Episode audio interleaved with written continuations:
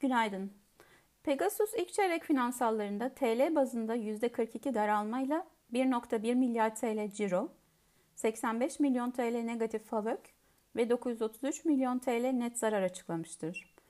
FAVÖK piyasa beklentisi olan negatif 36 milyon TL'nin gerisindedir. Giderlerin beklenenden yüksek olması bunda etkendir. Net zarar rakamı 933 milyon TL ile piyasa net zarar beklentisi olan 891 milyon TL'yi aşmıştır. Gerek operasyonel karlılığın beklenenden zayıf gelmesi, gerekse artan kur farkı giderleri finansallarda baskı yaratmıştır.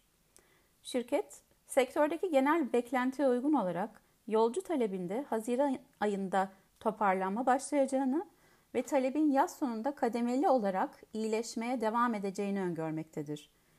2021 kapasitesinin 2019 seviyesinin %70 ila 75'ine ulaşması hedefini korumaktadır. Üçüncü çeyrek 2021 kapasite öngörüsünü ise önceki çeyrek sonuçlarındaki %90 beklentisinden %85'e revize etmiştir.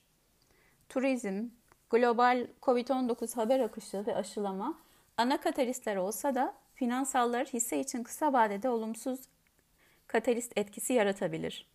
Pegasus için hisse başına 90 TL hedef fiyatla endekse paralel getiri tavsiyemizi koruyoruz. Şirketin sonuçları hakkındaki telekonferansı bugün saat 5'tedir. İyi günler dilerim.